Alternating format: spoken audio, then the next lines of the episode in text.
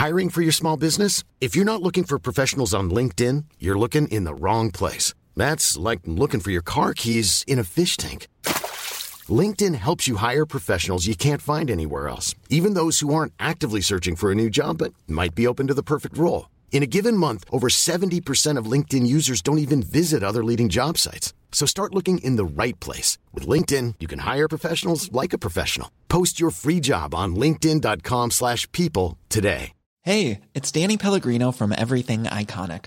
Ready to upgrade your style game without blowing your budget? Check out Quince. They've got all the good stuff, shirts and polos, activewear, and fine leather goods, all at 50 to 80% less than other high-end brands.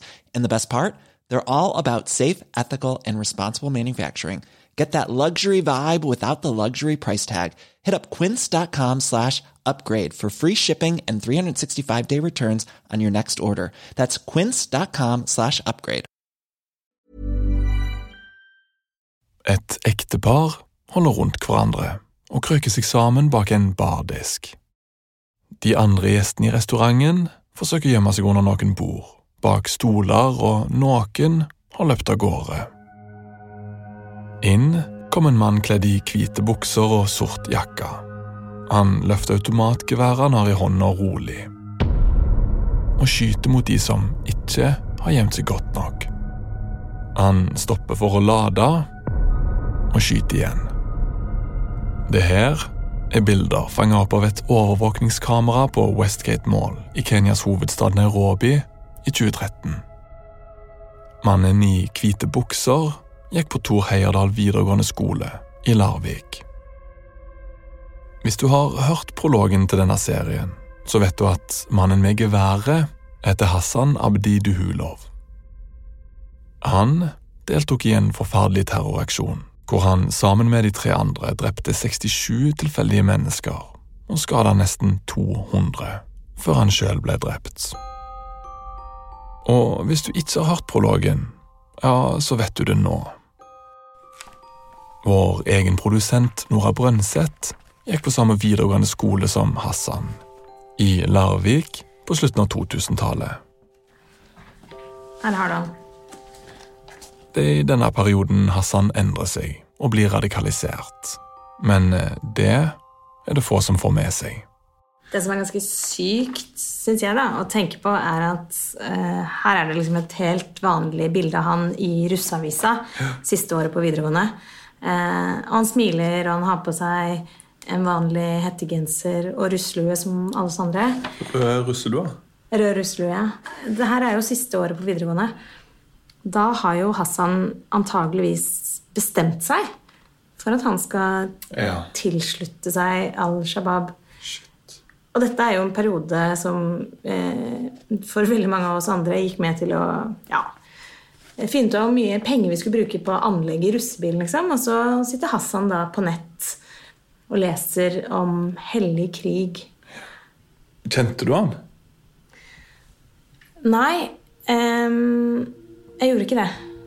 Uh, jeg, som veldig mange andre, visste hvem han var. Uh, men jeg kjente han ikke. Denne dokumentarserien forsøker Nora å finne ut av hvem Hassan var. Og hvordan han gikk fra å være en tenåring som spilte fotball, solgte VG og Dagblad i nabolaget, som drømte om å bli lege, til å bli terrorist og massemorder. Mitt navn er Lars Kristian Øverland, og du lytter til en mørk historie. Det her er den første av fire episoder i serien Terroristen fra videregående.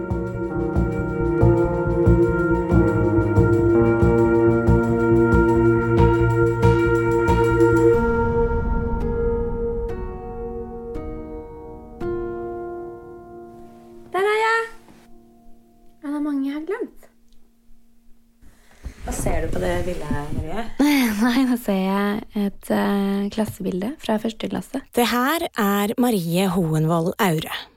Hun gikk også på Tor Heyerdahl videregående skole, og vi sitter nå og ser på et bilde fra skolekatalogen fra 2006.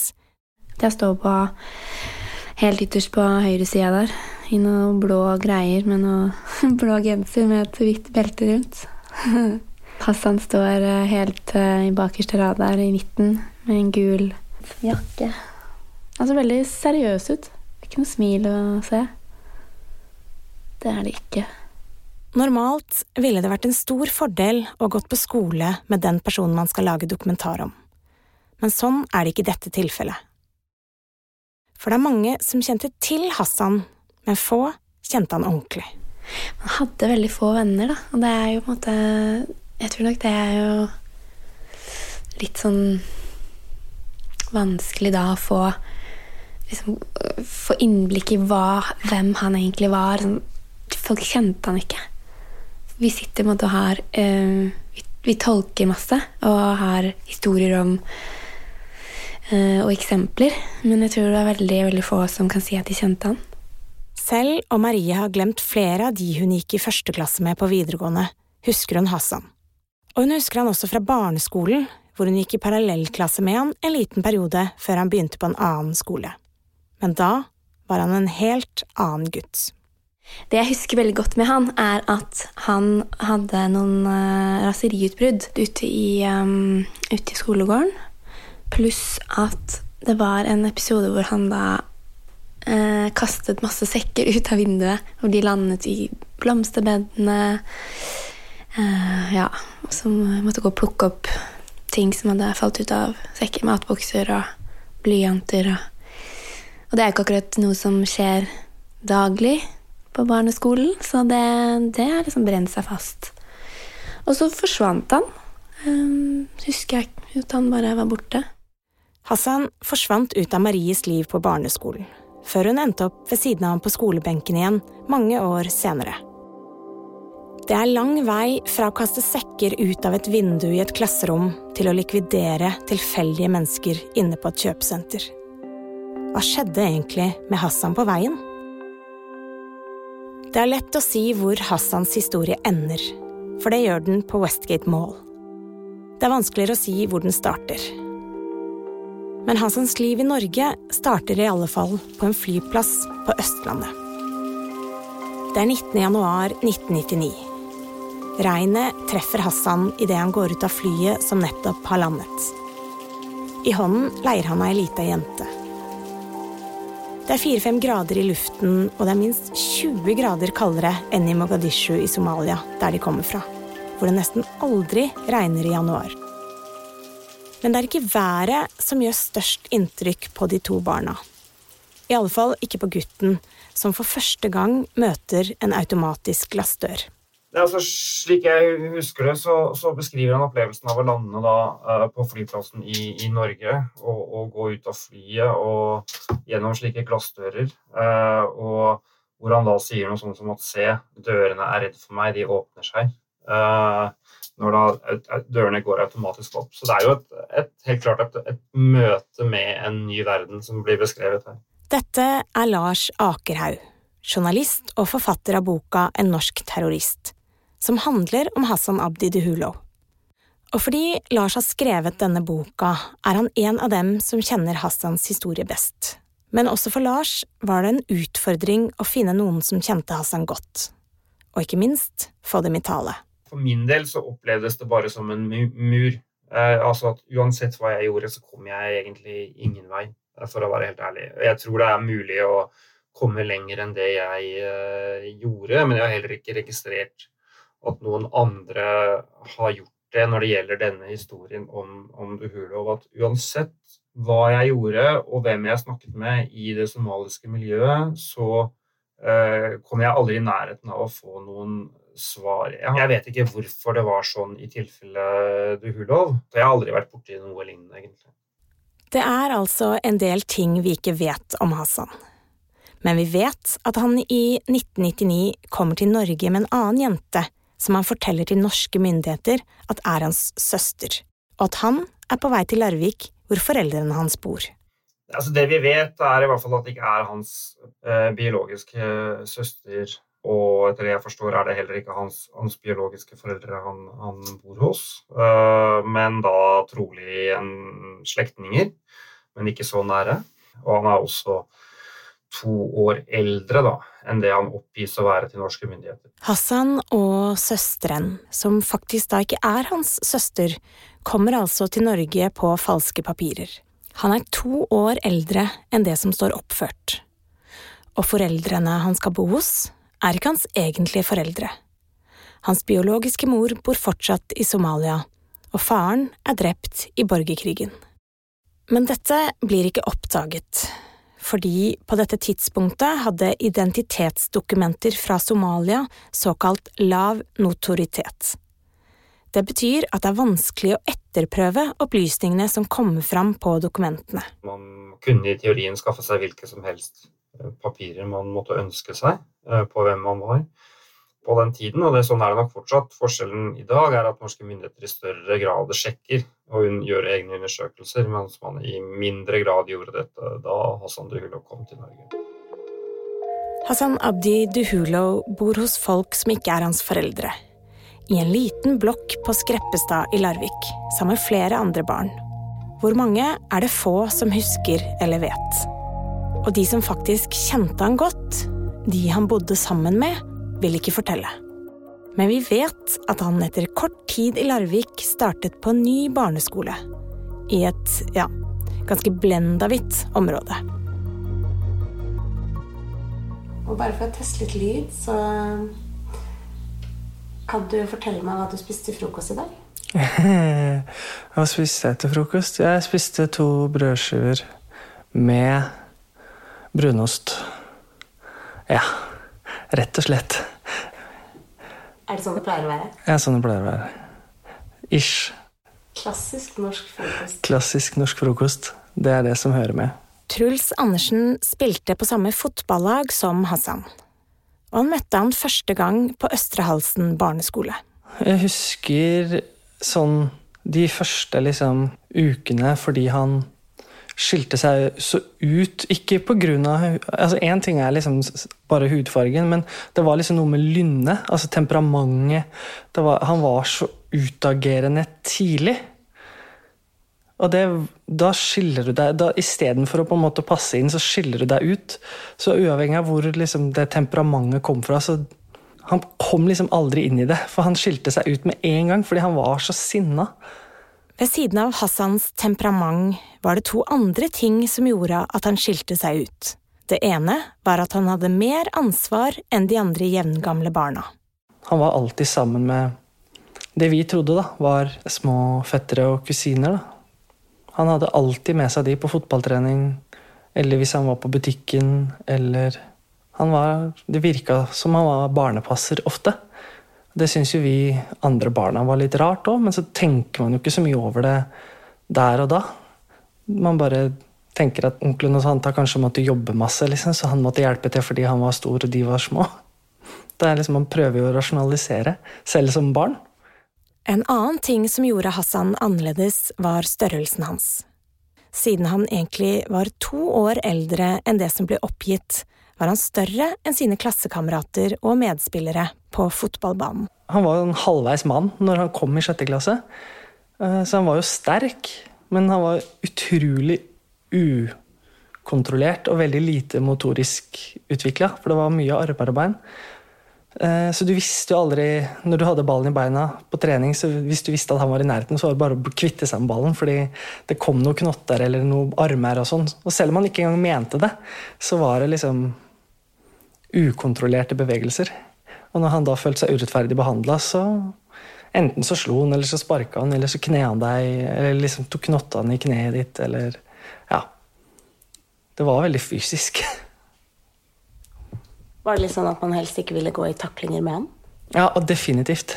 Det var liksom, hvis, han, hvis det var løpeduell, da, og man så at her kommer, det, kommer han, så var det bare, å trekke seg, for du visste at selv om han ikke engang mente å skade deg, så visste du at det er 50-50 på om han kommer borti ballen eller ikke, eller om han tar kneet ditt, eller om han treffer Ja, det er helt ukontrollert, da.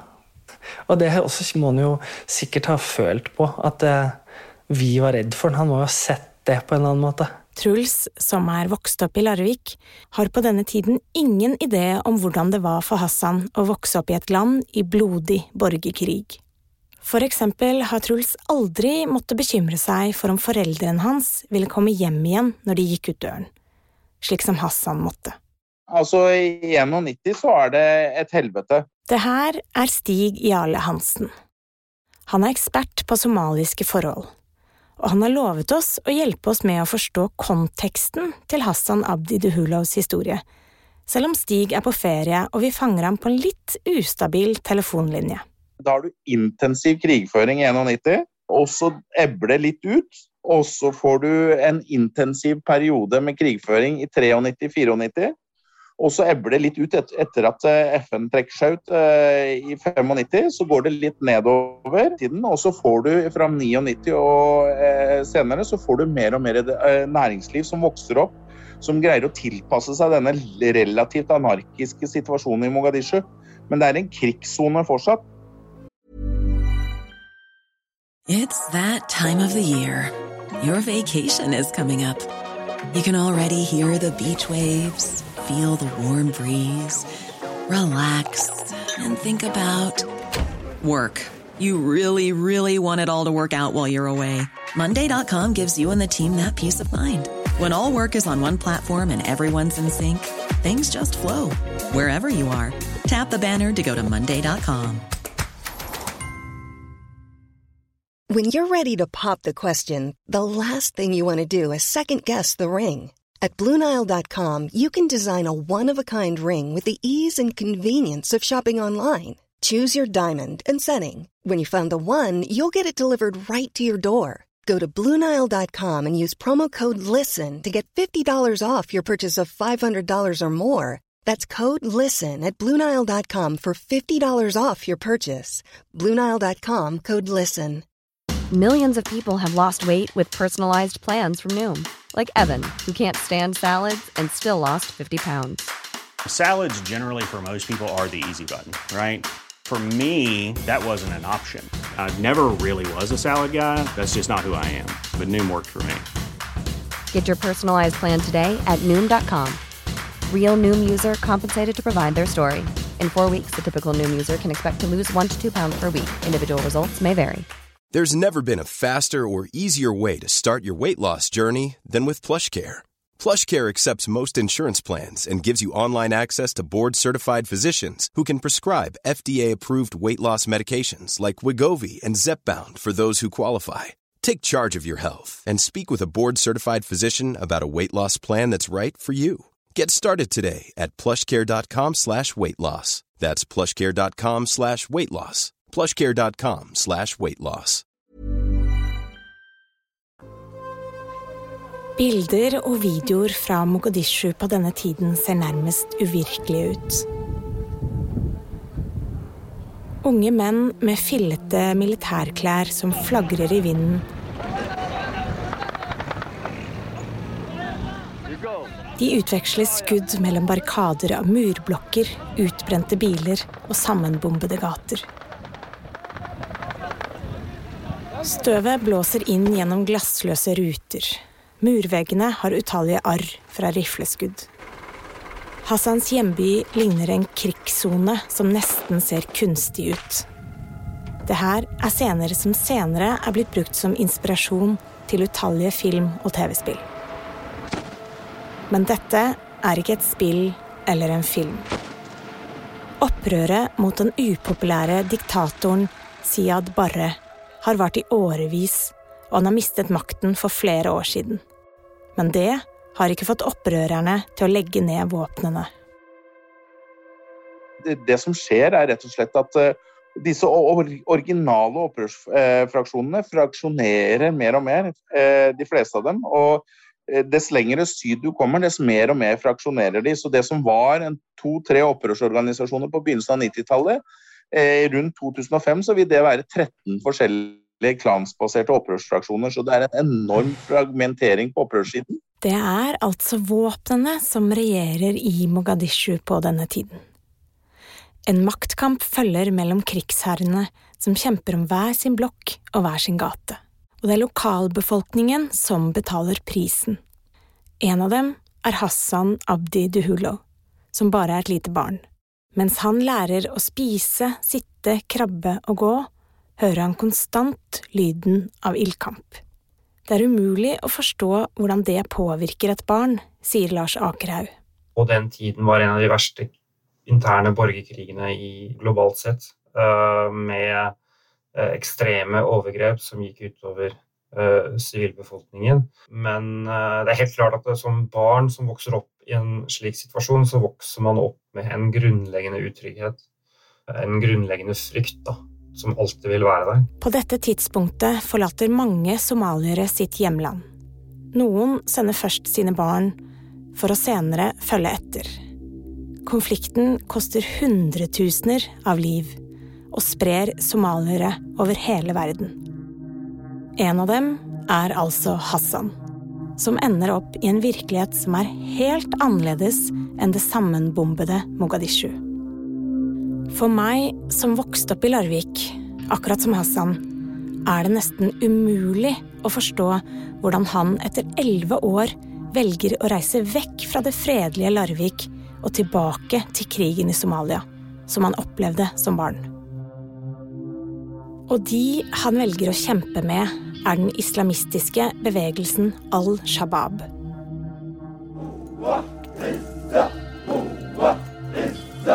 En organisasjon som er tilknyttet Al Qaida, og som lenge har vært regnet for en terrororganisasjon av stort sett hele verden. Du har helt sikkert sett bilder av de unge mennene med sorte tørklær som dekker nederste del av ansiktet. De har typiske sorte flagg med arabisk skrift, og poserer med ammunisjonsbelter over brystet og kalasjnikovs som peker opp mot himmelen. Bakgrunnen er ofte en somalisk ørken, som er slagmarken i deres hellige krig. Det er ganske vanskelig å forestille seg hvordan man kan sitte i Larvik og se på disse bildene og ende med å tilslutte seg denne gruppa. Og selv om det for meg virker ganske uforståelig, så er Hassan langt fra den eneste som har vokst opp i Skandinavia og som senere tilslutter seg Al Shabaab. Så eh, Shabaab har jo hatt en nordisk forankring som eh, vi ikke burde glemme. Som jeg sa til deg tidligere, altså noen av de første mediasitene til Shabaab var driftet ut fra Gøteborg. Eh, det var pengeinnsamlinger som foregikk i Skandinavia, og et relativt høyt antall som reiste nedover. Danmark har kanskje ikke satt sitt stempel på Sheba i samme grad som Norge og Sverige. Men Norge og Sverige har jo levert toppledere til Sheba. Vi vet ikke akkurat hva Hassan har sett eller opplevd i sin barndom, og vi vet heller ikke om det er noe av grunnen til at han blir så rasende og utagerer mot skolekameratene sine. Men Hassan er uansett utenfor. Lars Akerhaug skriver i sin bok hvordan noen av barna på barneskolen ikke vil sitte ved siden av tiåringen, som egentlig er tolv. De sier at han lukter. Noen av dem kaller han også stygge ting. Vi vet at han har det vanskelig, eh, i hvert fall fra han begynner på vanlig skole. Eh, at han ikke finner seg eh, til rette, at han ikke får venner. Og det er også all grunn til å tro at han blir behandlet annerledes både pga. hudfarge og opprinnelse. Altså at han utsettes for det vi kan kalle en hverdagsrasisme fra andre barn. Og det da kombinert med at han blir utsatt for mobbing, er ensom, blir lett sint, det ser ut til at det blir en veldig sånn raskt blir en sånn uh, ond spiral, da. Hassan får altså ikke den enkleste starten på livet. Verken i Mogadishu eller i Larvik. Men det er ikke gitt at man blir terrorist av den grunn. Det fins det flere eksempler på. Et mer ekstremt motstykke er kanskje historien om den britiske friidrettsutøveren Mo Farah.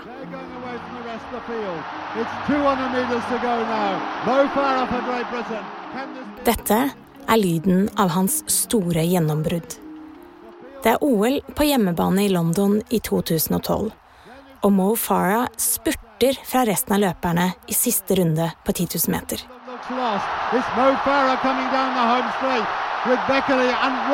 Ingen klarer å følge han i innspurten. It looks like it. It's Mo Farah takes gold for Great Britain. Og idet han krysser den hvite målstreken, eksploderer hele stadionet i jubel.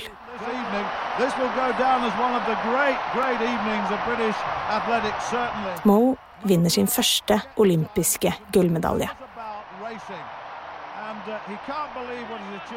I en ny dokumentar fra BBC forteller Mo Farah at han som niåring kom til Storbritannia med falske papirer. Most people know me as Mo Farah, but it's not my name or it's not the reality. Gutten Mo Farah, som i virkeligheten heter Hussein Abdi Kahin, hadde oppgitt til myndighetene at han kom fra Mogadishu. Men det stemmer ikke.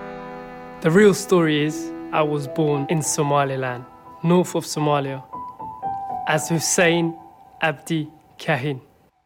Despite what I've said in the past, my parents never lived in the UK. When I was four, my dad was killed in a civil war.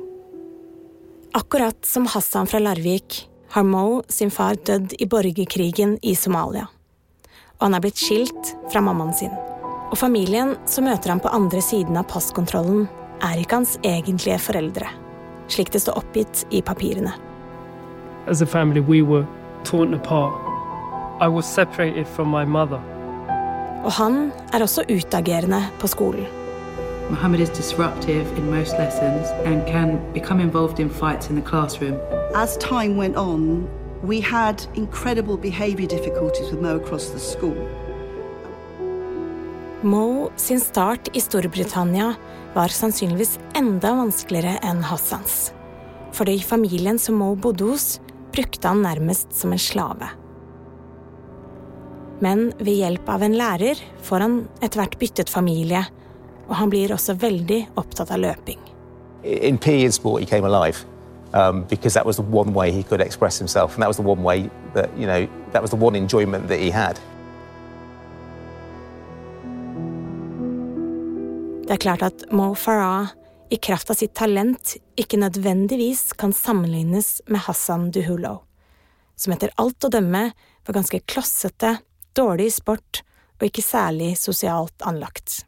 Men det er også tydelige paralleller mellom dem. Og når jeg tenker på Hassan Abdi Duhulo ved siden av Mo Farah, er konklusjonen klar. Det går ingen rak vei fra vanskelig barndom til morderisk ekstremisme. Hassan Abdi Duhulov var ikke som tiåring skjebnebestemt til å drepe uskyldige barn, kvinner og menn inne på Westgate Mall, men det var likevel der han endte. Du har lytta til den første episoden av Terroristen fra videregående, produsert av Third Air Studio.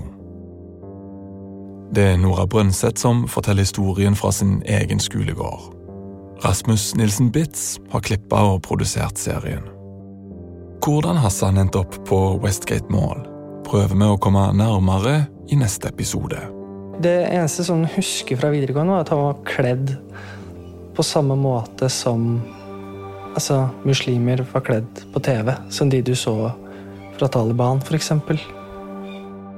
Og videre i serien skal du få høre fra en som ble fanga i en farno inne på kjøpesenteret. Og så ble det jo fulgt opp med masseskyting med maskingevær. Løp vi jo liksom umiddelbart. Du tok ikke med deg eh, kaffen, liksom. Og historien om hvordan Hassan forlot Norge som en litt klønete ung mann, og endte opp som en iskald drapsmann i Al Shabaabs tjeneste.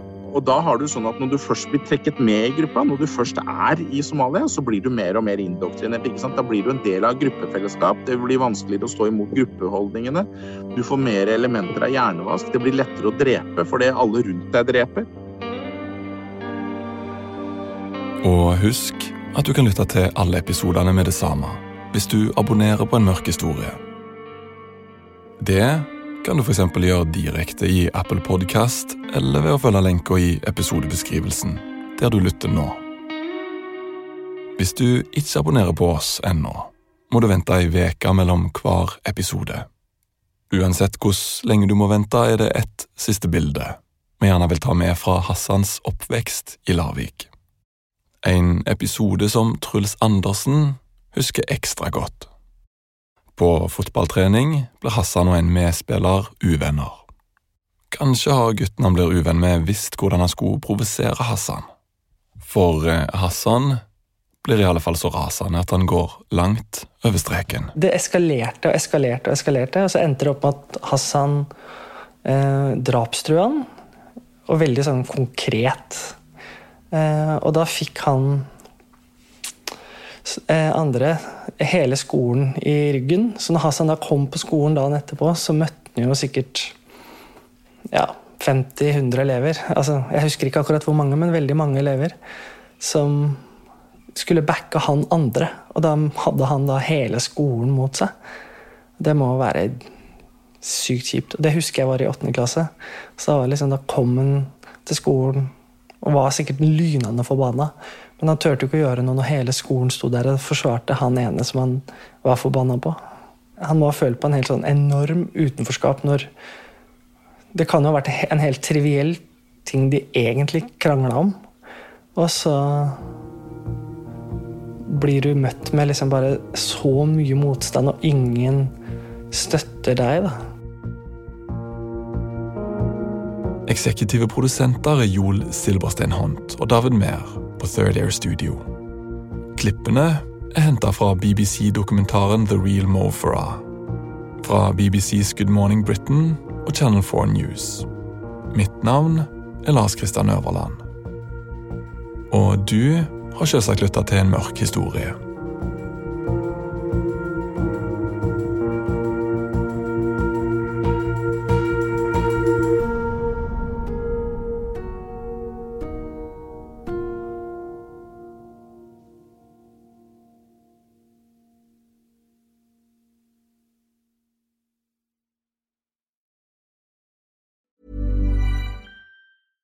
Want flexibility? Take yoga. Want flexibility with your health insurance? Check out United Healthcare Insurance Plans. Underwritten by Golden Rule Insurance Company, they offer flexible, budget friendly medical, dental, and vision coverage that may be right for you. More at uh1.com. Hey, it's Danny Pellegrino from Everything Iconic. Ready to upgrade your style game without blowing your budget? Check out Quince. They've got all the good stuff shirts and polos, activewear, and fine leather goods all at 50 to 80% less than other high-end brands. And the best part? They're all about safe, ethical, and responsible manufacturing. Get that luxury vibe without the luxury price tag. Hit up quince.com slash upgrade for free shipping and 365-day returns on your next order. That's quince.com slash upgrade. Planning for your next trip? Elevate your travel style with Quince. Quince has all the jet-setting essentials you'll want for your next getaway, like European linen premium luggage options, buttery soft Italian leather bags, and so much more. And is all priced at 50 to 80% less than similar brands. Plus, Quince only works with factories that use safe and ethical manufacturing practices. Pack your bags with high-quality essentials you'll be wearing for vacations to come with Quince. Go to quince.com/pack for free shipping and 365-day returns.